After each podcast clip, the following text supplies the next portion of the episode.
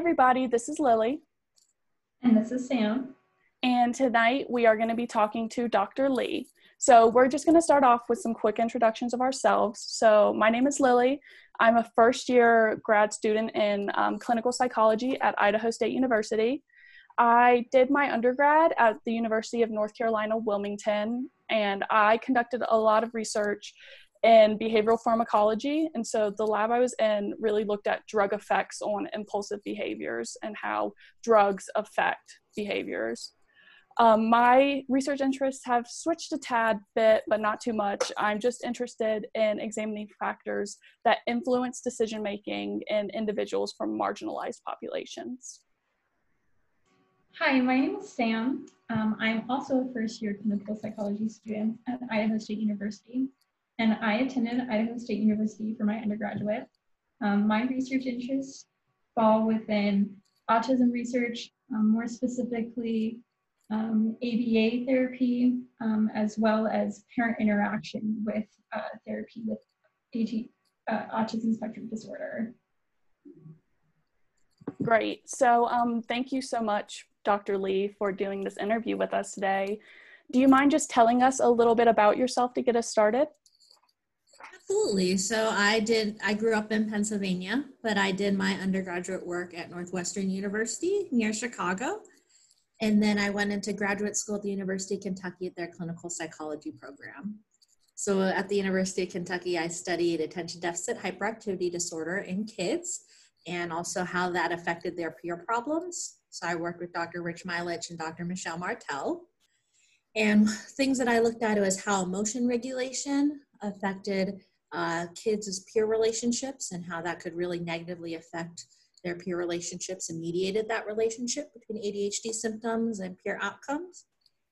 And then for my dissertation, I looked at uh, ADHD comorbidities and how ADHD, which is common with uh, commonly comorbid with other disorders, how being comorbid would affect the different characteristics and different outcomes commonly associated with ADHD. Awesome. That's really great to hear. So I'm just gonna start talking about some of your research that I'm interested in. So like I mentioned, I really like to look at impulsive behaviors. So really within like the delay discounting paradigm, I did work with it in undergrad and I'm wanting to continue doing some work with it. Um, I actually emailed you to set up this interview because I was super interested in your 2017 article, The Longitudinal and Reciprocal Relations Between Delay Discounting and Crime. And so um, a big theme within yours was looking at, you know, the relationships between delay discounting and crime and whether one affected the other and vice versa. And a lot of what we looked at in the behavioral pharmacology lab I was in was how drugs influence behavior and within that impulsivity and we co- constantly found ourselves kind of wondering you know is one predisposed to do drugs because they're more impulsive or do they take the drugs and then become more impulsive and so that's one reason why i was really interested in that paper and so i was wondering if you could talk a little bit about it yeah so that study came from a larger study of just in general looking at uh, different risk factors for uh, drug and substance use outcomes in a college sample. So we actually followed two different cohorts over three years at the University of Kentucky. So catching them in like a uh, one of their first year classes and then having follow up and seeing looking for these transdiagnostic properties kind of similar to DSM-5 to see is what how would that affect uh, their risky behaviors later. And so just circling in on this specific paper was looking across these three years, knowing that we have longitudinal data, that's kind of a chicken versus the egg question, as you mm-hmm. put it, Lily, is is it that we have this impulsivity as shown through a delayed discounting task, a behavioral task of impulsivity? So saying, would you like a smaller amount of money now or would you like a larger amount later? Will that be related to your crime, criminal behavior one year, two years later? So we categorize that as violent crime, drug crime and property crime, as well as a total crime. And what we found was that delayed discounting, so choosing to take the smaller reward more immediately, was positively related to increased property crime one year later and two years later. But violent crime predicted an increase in delayed discounting, so an increase in choosing this uh, smaller but more immediate reward one year later. So kind of showing that in both ways they're kind of feeding into a, each other and kind of this reinforcement cycle or learning cycle. Yeah, definitely. I was actually when I read through your paper, um, I saw that you had quite a large sample. And so I was um, kind of curious, you know, did you just, were you able to collect that amount and you just kind of were excited and went with it? Or given that it was a longitudinal study, you were trying to account for possibly attrition of, um, you know, participants perhaps maybe dropping out since it's over, I think you said three years was how long yeah. they were? Mm-hmm. Is I think is uh, using undergraduate samples. We're uh, at the University of Kentucky is we're able to do uh, screeners in their introductory psychology class. So it's a large general class that many people take. And luckily, we had a lot of large grants that we could look into these things and get these participants and then follow up with them it, with increased kind of incentives for coming back year to year. So it's nice to be able to have such a large sample and be powered enough to look at these uh, kind of questions. Yeah. Um, is there anything else within your research that you might want to mention? Maybe something like your most favorite research that you did or something that you like to talk about that you'd like to share with us?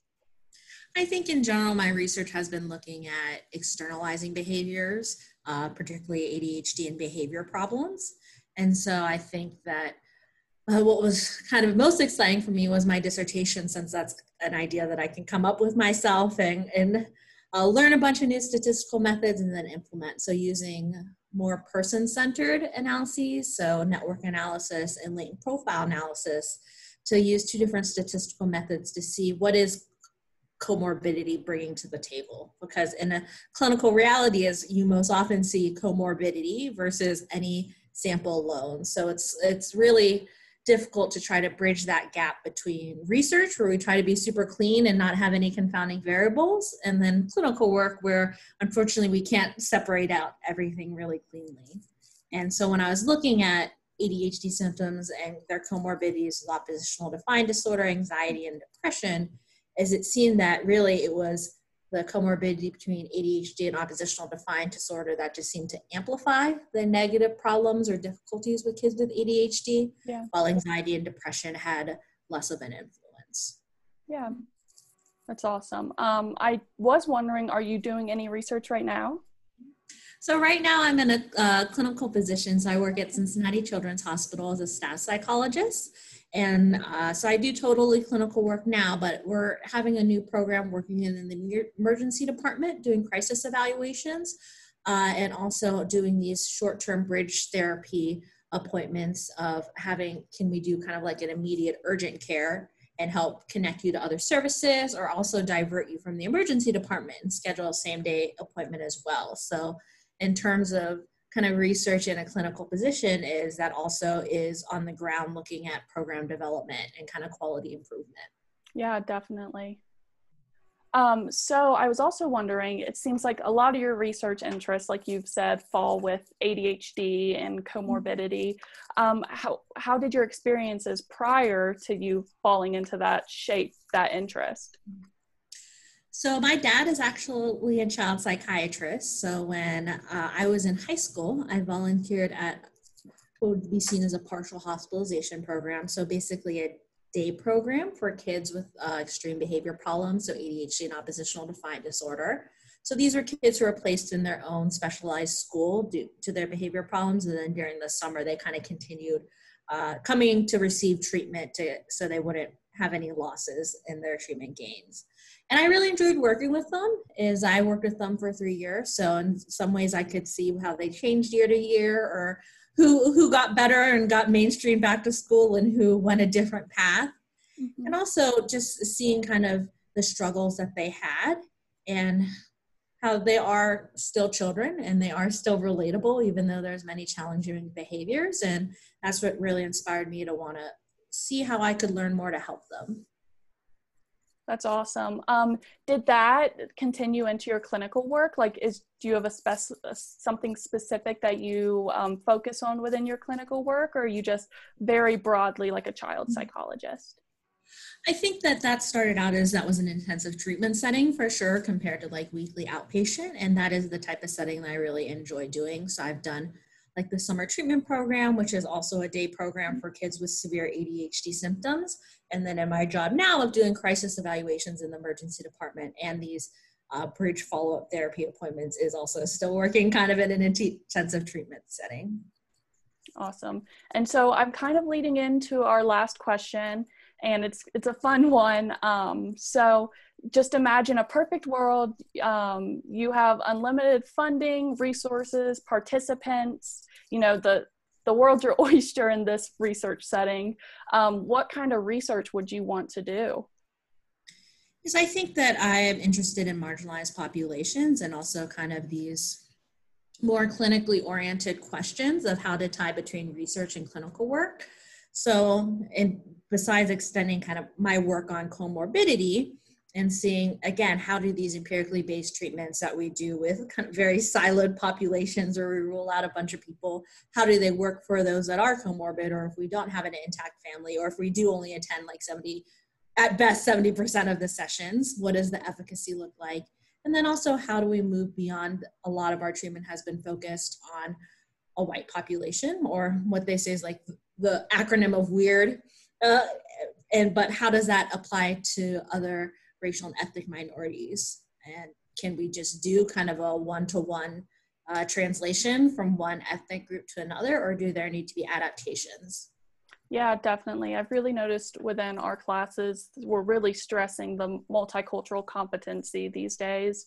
But when you look at the research, it's still primarily with white individuals. And so it mm-hmm. kind of, it even makes it difficult to learn and then be like, all right, you're teaching me to be multicultural, but all the research that I'm looking at are with these white populations. So I, I'm really looking forward to more research regarding um, clinical practice with different groups that aren't really represented within our field right now.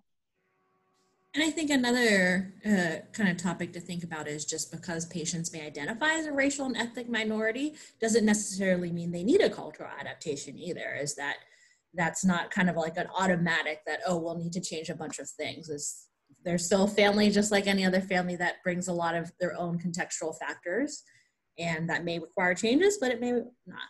Yep um, cultural identification is definitely on a spectrum. It's not one way or another. So definitely agree with you there. Um, so that's about all we have today. I want to say thank you so much for meeting with us. I know that it's a little bit later over there, and we really appreciate that you took the time out of your day to meet with us and talk to us. Yeah, thank you so much. It was great to meet you both.